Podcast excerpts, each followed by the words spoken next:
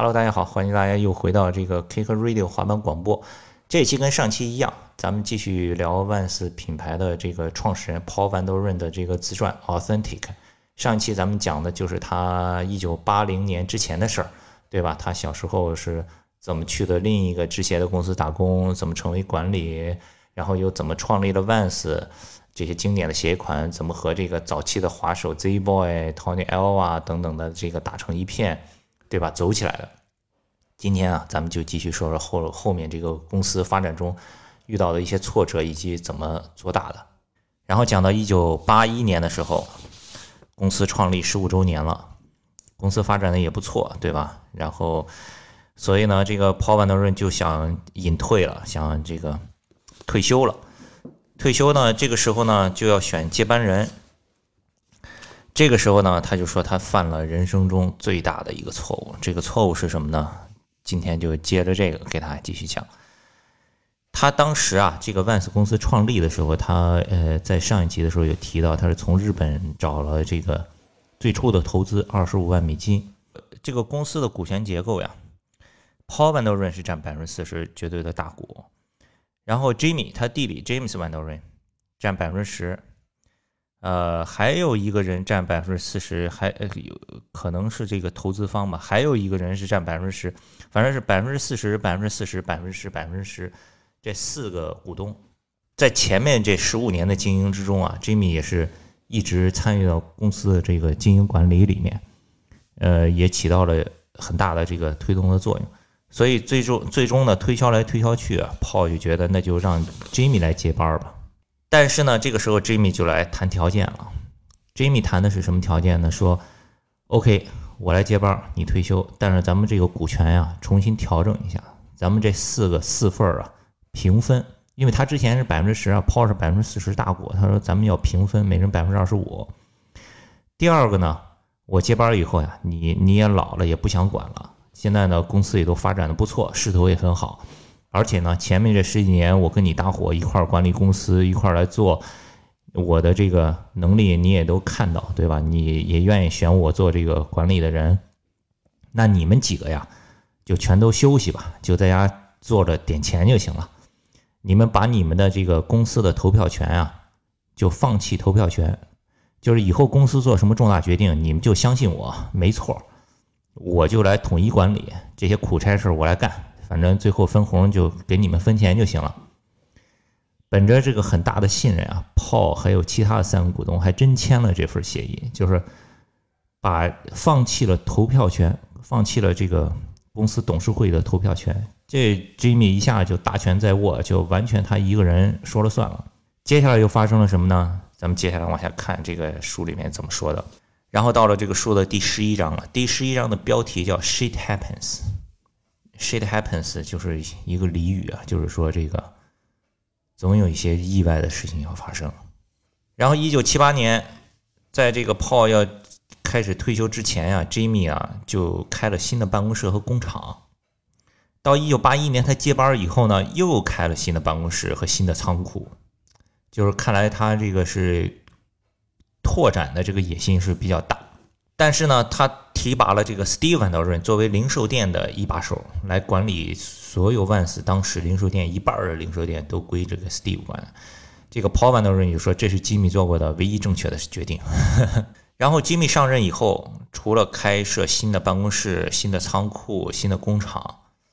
然后逐渐就开始走偏了，因为所有的投票权都在他手里，这个原本的这个制衡啊就不存在了。走偏了，就开始自己买了玛莎拉蒂轿车，然后呢就开始这个个人消费，这就走起来了。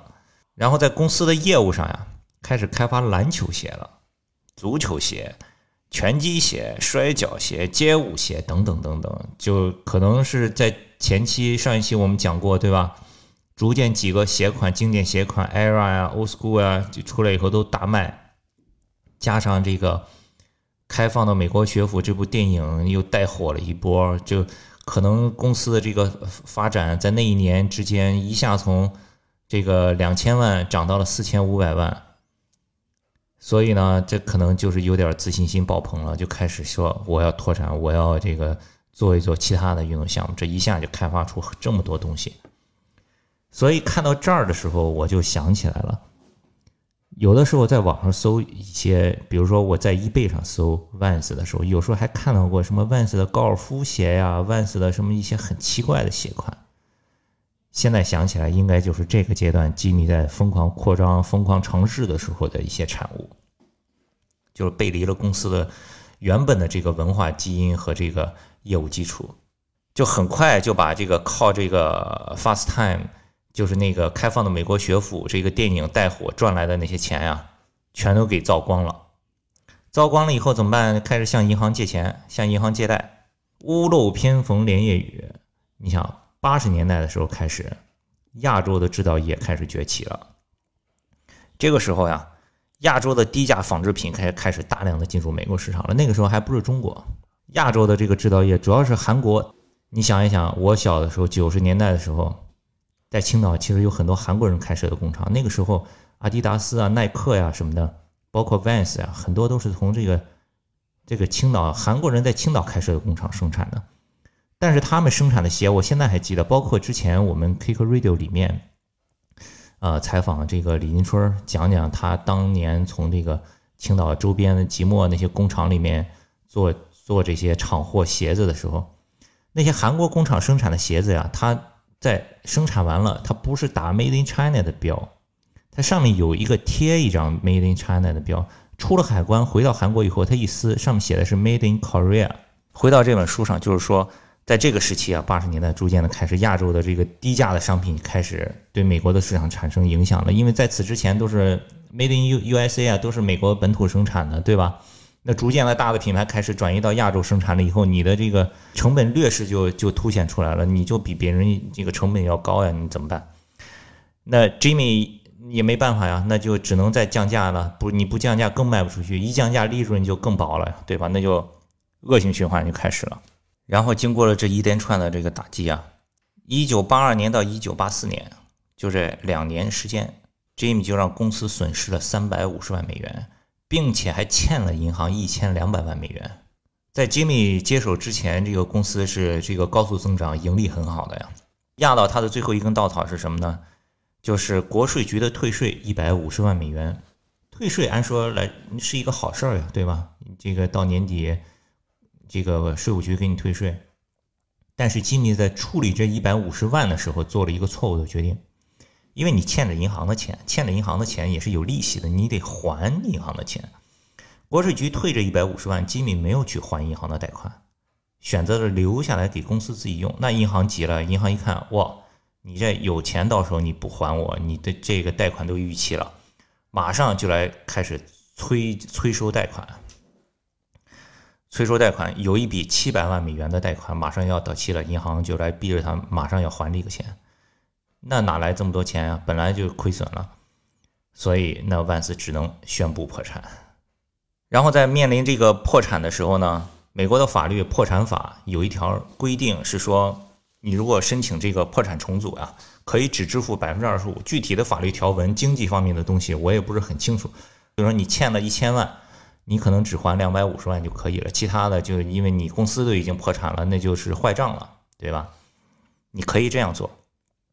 大部分公司基本上也都是这样做的，对吧？不论是中国、美国，肯定是这样。但是呢，这个 Paul Van Der n 在这个时候就站出来说：“不行，这个我们欠的钱，我们一定要还。我们怎么可能欠了别人一千万，最后只拿出来两百五十万，剩下的就赖掉了呢？”这个我感觉突然这个 Paul 怎么感觉跟老罗挺像的，是吧？欠债还钱，嗯，不走破产那一套。抛万的人说：“如果我们欠了别人十万美元，我们肯定要还十万美元，不然以后谁还愿意和我们合作？所以正是因为我们的诚实守信，只有一个供应商与我们停止了生意，对吧？你做鞋子，你做任何的这个制造业，肯定有一堆供应商嘛，对吧？这个帆布的供应商呀，这个胶水的供应商呀，等这个鞋带的供应商呀，包装的供应商呀，等等等等的，只有一个跟他们停止了生意，其他的。”就在他们公司最困难的时候，就是付不上钱的时候，还是愿意继续跟他们合作，就是因为他们诚信，他们承诺要全部的还钱。就是事情发展到了这一步，就是公司也开始亏损，欠银行的贷款到期也没有办法还，Jimmy 还是不愿意退位，然后 Paul 就特别生气，他在书里头说：“他说我发誓，如果我拼命工作的成果付之一炬，那么他也必须一无所有。”这基本上等于是在发毒誓的。最后呢，经过一一系列这个很激烈的斗争啊，最终这个吉米还是投降了。他最终是放弃了抵抗，离开了万斯，然后自己又开了自己的工厂和商店，叫 Awesome。但是开了一年多就关门了，歇业。Awesome 有点意思，跟 Fucking Awesome 应该是没什么关系。然后在吉米离开了公司以后呀，这个 Paul Van Der Ren 重新执掌了这个公司，做的第一件事就是把经典鞋款拿回来。继续主推经典鞋款，然后这些鞋款仍然是非常的热销。然后这个时候呢，他就引用了 Steve Caballero 说过的一句话，就是 "Don't forget why you started skating in the first place"，就是不要走得太远，忘了你为什么出发。滑板永远是第一位的。回归了以后，要重振公司的业务，第一条，除了这个把这个经典的鞋款重新推出来，还有大量的库存。对吧？那前面吉米疯狂扩张做的那些什么篮球鞋呀、拳击鞋呀、街舞鞋呀，怎么办呀？Steve Van Der Ren 这个时候就派上用场了。他在七十年代中期的时候呀，就曾经去墨西哥和美国的边境上卖过鞋，就低价卖鞋，就是处理库存呀。墨西哥因为是一个这个经济相对落后的地方，就是便宜货。那那在这个经济落后的地方，大家对价格是最敏感的，对吧？你对这个。对这个产品的质量啊，什么设计啊，可能不是那么敏感，但是对价格是最敏感的。所以呢，他七十年代的时候就曾经去过那边，他有联系人，然后就是清理库存、便宜货。所以现在呢，他又回到了墨西哥的边界，呃，这个跟美国的这个边界，找到了当时的联系人，就开始处理眼下的这个大批的这个库存。然后呢，L A 呢也有人来找来进货。第一次进了两百双，然后就卖掉了，因为这价格便宜嘛，对吧？然后第二次又进了四百双，然后就这样陆陆续续的通过各种途径，足足用了两年的时间才把全部的库存都清理掉。但是也正是因为他去清理这个库存呀，无意之间呢，竟然开发出了这个墨西哥的市场。墨西哥第一年卖了一百万双，有一千五百万美元的收入。这些都是 Steve 一个人来搞定的，他一个人这个负责这个生产呀、发货呀、回款呀，所以呢，他就更加得到了这个 Paul Van Der Ren 的器重。墨西哥也可以说是这个 Vans 的第一个海外市场了，除美国之外的。用了两年时间，这不是时间就到了1986年了。在1986年的时间呢，Vans 的这个全部的销售里面，Steve 的这个墨西哥市场占了三分之一。万斯在美国的自有的零售店呢，占了三分之一，在国内的这个批发渠道占了三分之一，然后 Steve 这个时候就开始主管全部的零售部门了。你看他自己主主导的这个墨西哥的市场占到整个公司全部销售的三分之一了，他自己的这个能力也显现出来了。然后去开发墨西哥市场，这个是属于开源，那也得节流呀。你遇到危机的时候，节流是怎么做的呢？他们为了节省这个鞋盒，因为大部分人你买鞋子回去以后，那个鞋盒都没有用，就扔掉了，对不对？所以呢，他们就想用仓库里头剩下的贴纸来换鞋盒。就有一个顾客走到店里头来买鞋，买的时候就问他说：“你要不要鞋盒？你如果不要鞋盒的话，我给你六张贴纸。”然后很多顾客就好呀，反正我回去也要扔掉，你给我贴纸我还能贴一贴，对吧？所以又省下了大量的鞋盒，又省了一笔支出。当时的公司能穷到什么程度？书里头还提到说，有一天一个员工说公司里没有厕纸了，没有卫生纸了。然后呢，公司就发动员工每个人从家里头拿一卷卫生纸来给公司用，都到这种程度了。听说过这个员工开公司的有从公司拿东西回家的，没听说过员工从家里拿卫生纸给给公司用的，就到这种程度了。但是呢，Paul 在书里头他说：“他说这次让我认识到，在危机的时候，让员工为公司分担责任是有助于员工之间建立更加紧密的关系的。这个是公司日后发展的宝贵资源。”直到今天，在万斯公司总部，Steve Van Der Ren 的这个木质的办公桌上，还保留着当年公司破产要变卖家产时候桌子上贴的那个白色的出售的标签。这个我倒是没注意到，因为我在二零一四年的时候。去过万斯美国的总部，也去过 Steve 的办公室，当时也没有仔细的留意他这个办公桌上有没有这个标签，但书上是这样说的啊。到现在他的木质办公桌上还贴着这个白色的标签，他留着这个标签就是为了警示自己不要再让这种情况再次发生了。所以啊，Paul 在这个这一章的最后呢，他就说：“相信我，我唯一能够确定的事情就是。” For all of us，就是对我们每一个人来说，shit happens，就是未来是不可知的，总会有一些时候是有坏的事情发生，这个是唯一可以确定的。然后到了第十二章，拥抱改变，就是前面的这个危机终于是度过去了。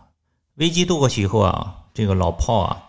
又萌生退役了，又想退下来了，因为是太辛苦了。你看这个书里面，对吧？经营一个公司，做一个品牌，真的是不容易，非常非常辛苦。他自己有一个爱好是养马，他非常喜欢养马，他很喜欢赛马，所以他就想退休以后啊，搞一个马场，养养马，陪陪妻子，就是过一点休闲的生活。就在这个时候呢，有人想来接洽收购了。但是不像今天呀，对吧？今天这个投资市场已经很规范，对吧？也是一个很透明，第几轮估值是多少什么的。在当年啊，他真不知道该给自己的公司估值多少。这个几几年以前，这个公司还差点破产呢。你说现在人家来收购，给开个什么价钱？一百万美元，两百万美元，不知道该怎么报价。所以呢，后来想说，那就干脆报一个我不想卖的大价钱就得了。那万一他接受了，那就。再好不过了，对吧？他不接受，反正我也不想卖，所以呢，他报价报了七百五十万美元，八几年的时候。然后这个旧金山的投资公司没想到竟然接受了这个价格，然后呢，这个 Paul 就去跟 Steve 说，说我要把公司卖了，报了七百五十万，他们还同意了。结果 Steve 给了这个回馈啊，非常的正面，说好呀，那卖掉呀，对吧？那炮说你不担心你失去你的工作吗？我公司卖了以后，这个公司就是别人的了，他用不用你还不知道呢，对吧？然后 Steve 说没问题，你不用给我担心啊，这个你差一点这个公司都没有了，现在有人愿意这么大价钱收这个公司，那当然是好事儿，卖掉它。好了，接下来就讲到了万斯公司一个很著名的音乐的巡回，叫 Web 的 Tour，这个是从九十年代开始的，这个很多这个音乐圈的朋友肯定都知道，呃。一九九五年的时候，有一个小孩叫 Kevin，他每一个夏天都会跟他妈妈到加州 Orange County Vance 当时做的这个摊位啊，就是卖鞋子打折鞋子这个摊位来买鞋子。长大以后啊，他因为很喜欢音乐，就进了音乐的这个行当，专门是策划大型的音乐音乐节。然后呢，他就有了一个点子，他想做一个全球的巡回的大型摇滚音乐节。因为这个 Kevin 跟这个 Steve 也认识。他们 Steve 知道以后呢，就觉得哎，这个这个点子挺好的，我们也想做。而且呢，如果我们做的时候呢，在里面再加上一个滑板的比赛，可能就更好了。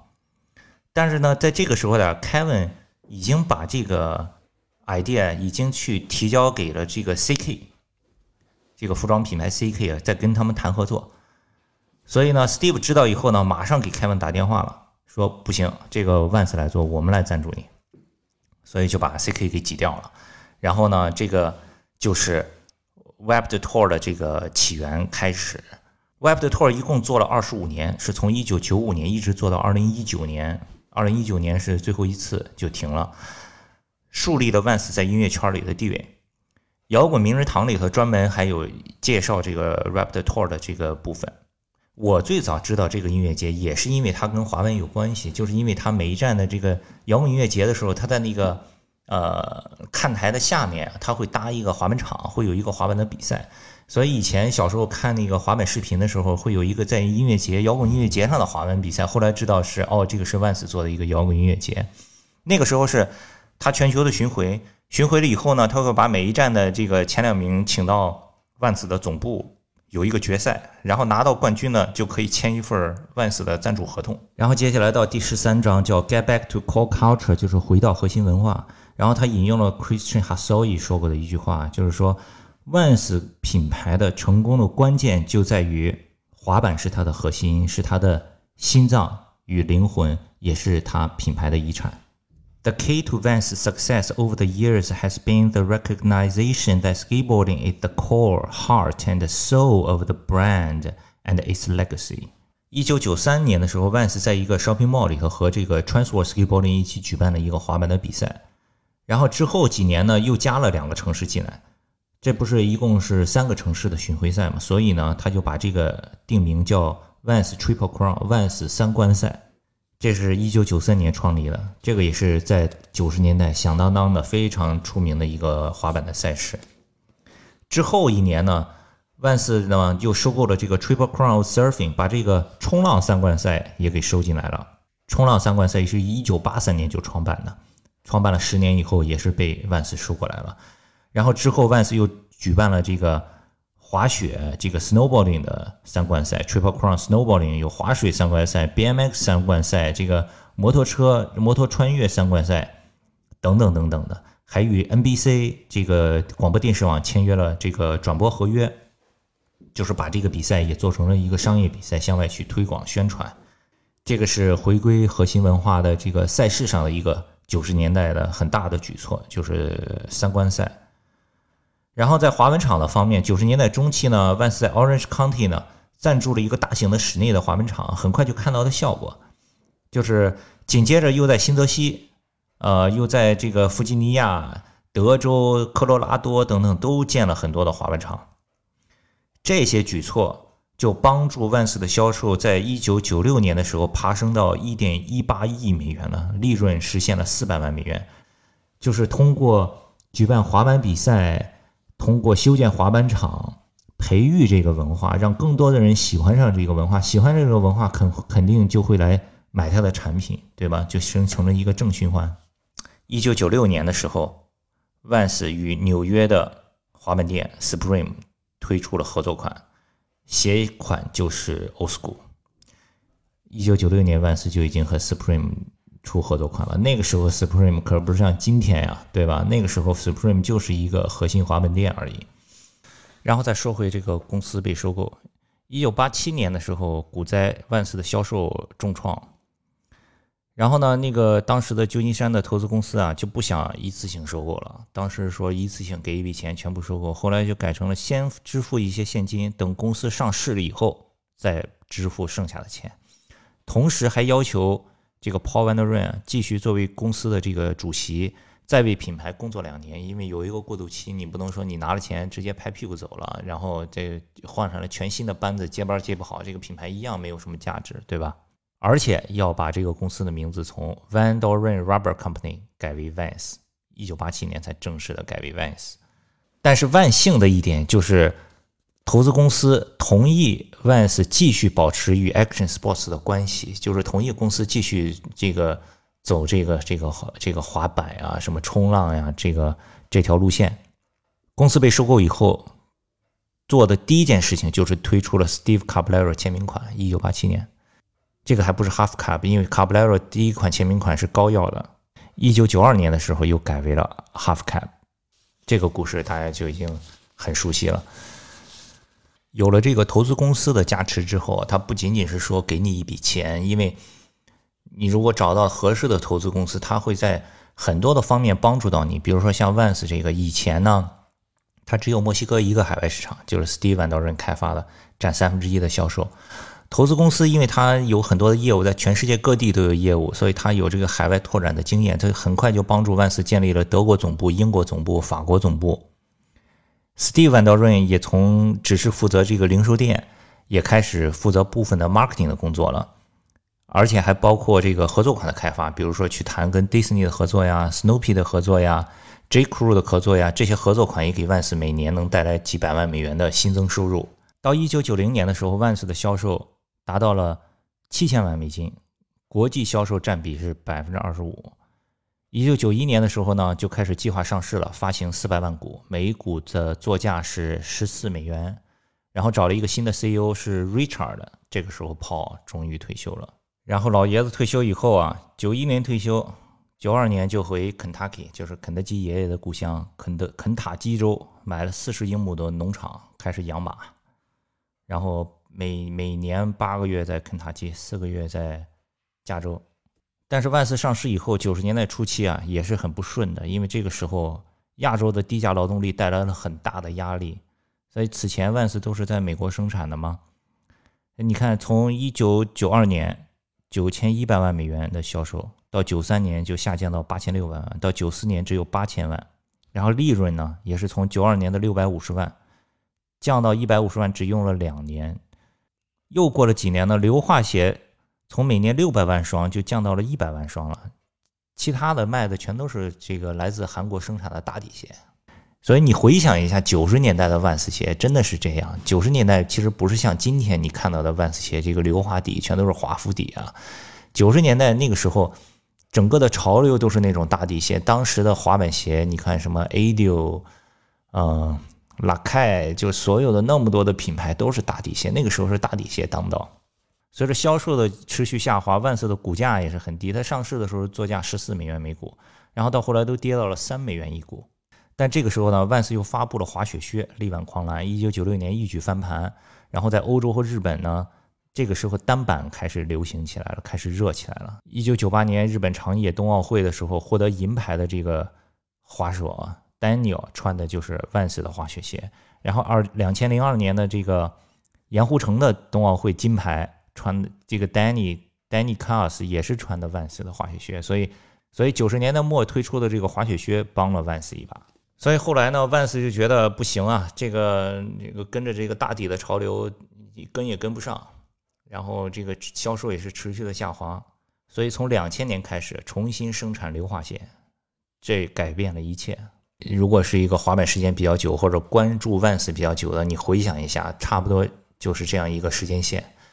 从这个万斯的整个的这个开始回归到这个经典的鞋款，差不多就是在两千年以后。福布斯两千年的时候呢，就把万斯列为了美国年度最佳小公司。最佳小公司。两千零一年的时候，另一部非常著名的电影叫《Dogtown Z Boy》。呃，我是在今年早些时候又重新看了一遍。当时这个电影是万斯给这个电影投资了八万美元，其实就是赞助嘛，就是软性植入，让片中的滑手都穿着万斯。这个电影也拿了很多奖。这个就像当年那个开放的美国学府一样，又是一波很大的宣传。二零零四年的时候，Steve 万道润第一次去香港参观工厂。其实他不只是去香港，他是也来了中国大陆。我也是那一年第一次见到这个 Steve 万道润，因为零四年的时候，当时是在北京方庄做一纵的滑板厂啊。那天就突然哎进来几个老外，其中一个就是 Steve 万道润。我看这本书才知道，当时他是第一次来中国，是来看工厂的。然后他在中国的期间呀。就给这个 Paul Van Ryn 打了一个电话，就是说，微富 VF 要以四亿美元收购 Vans，这又一次又有一个大的集团要来收购了。上一次是一九八七年的时候，这个旧金山的投资公司，这次是微富了。也就是到今天为止，这个 Vans 仍然是隶属于微富的旗下的一个品牌。微富旗下还有这个 North Face 也是微富的，这个利牛仔也是微富的，啊，还有这个 Timberland 等等的，有很多品牌。大型的这个跨国的品牌管理集团，这次微富收购啊，没有从外面空降一个 CEO 过来代为管理，就是继续沿用了公司内部的原来的这个叫 Steve Murray。这个 Steve 呢，是从一九九八年就开始在万斯工作了，担任过 CMO，就是首席市场官，就是市场总监了，市场部总监了和副总裁，就让他来担任 CEO。他上任的第一年，零四年上任的第一年，重拾 Vans Custom，就是把这个 Vans 的定制给重新捡起来了。因为在前面的一段时间里面，就是没有了。你听过上一期的时候就知道，就是 Vans 这个他在前店后厂六几年创立之初，一个很大的卖点就是可以定制。然后呢，他们又在这个全球啊做了一个大型的这个市场调查，在全球找了两万六千名的消费者，他们发现啊。这个新一代的消费者更喜欢个人的运动。什么叫个人的运动呢？你比如说冲浪呀、滑板呀、摩托车呀，对吧？不是篮球、足球那种是需要团体配合的。他们很喜欢艺术、音乐、街头文化，而这个呢，又长期以来呢，又是在这个万斯的这个品牌文化基因里的一个东西。这次的微富集团呢，比之前的旧金山的投资公司就更厉害了。上一次是帮他们开设了这个德国、英国、法国的分部，这次呢，微富集团直接帮助万斯在全球开出了三千七百家门店，这马上就上了一个更大的舞台了。所以，二零零八年到二零一三年这五年之间，Vans 的销售从七千五百万美元增长到了二十亿美金。当然，这个书里是说到这个二零一三年是二十亿美金。刚才我在网上查了一下，二零一九年是三十七亿美金。然后他们二零三零年的目标是五十亿美金，好像是。好吧，这个基本上说到这儿就已经到了今天了。今天发生的事情大家也都已经看到了。零八年万斯进入中国以后，也做了非常非常多的事情。啊，在中国也有非常非常快的发展，无论是开店、赞助的滑手、做的赛事等等等等。这就是这两期的 Authentic 万斯公司的创始人 Paul Van Doren 的个人回忆录，就跟大家聊这两期吧。然后，对了，呃，其实前段时间我还做了一个整理，因为呃，万斯零八年进的中国，他这本书里头说的基本上都是在美国的一个全球的一个比较宏观的，他从他个人角度的。那么从作为一个中国的角度，万斯都做了哪些事情呢？其实我也整理了一份清单，可能会晚一点，今年内吧也会发出来，发到我们的公众号，大家可以关注一下 K C S K，K C S K A T E，或者关注一下我们的这个微博账号 Kick Club，K I C K E R C L U B，我们其他的抖音啊、B 站呀、Instagram 也都是这个 Kick Club 的账号，可以关注一下，稍后我们会把那个发出来。因为我自己在整理的时候也是比较的惊讶，然后一边整理一边感叹，一边也就明白了为什么万斯能做的这么成功，就是因为真的实实在在的是在推广这个运动，不是做一些很短期的事情。这个也相信是对很多其他的想要涉足滑板的品牌会有很大的这个借鉴的作用的。